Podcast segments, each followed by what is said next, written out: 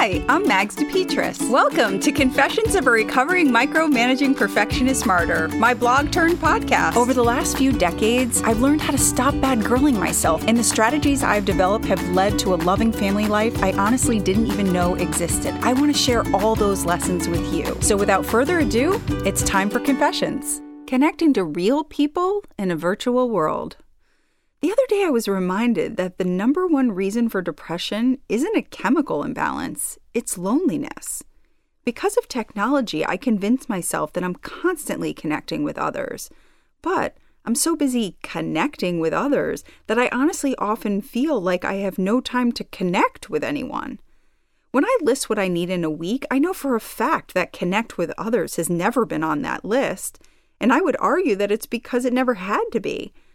I never knew what was going on with my friends unless I called them or we got together. Now I can find out what they're up to with a quick text or a scroll through Facebook.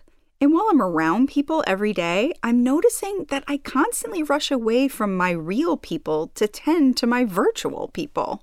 Spring is an ideal time for me to remember to get out of the gloom and hibernation of winter and acknowledge my need for true eye to eye, heart to heart connection. I love people. People have an incredible ability to heal me. I just have to make sure that the fast pace of this world doesn't distract me from that very important fact. Okay, if you're anything like me, you didn't even think about subscribing to this podcast. So, this is your reminder. Please subscribe, rate, review, and tell your friends. And also, head over to magsdepetris.com. That's mags, D E P E T R I S.com to subscribe. There you can stay up to date with everything that's going on at Confessions. Have a wonderful day and take care.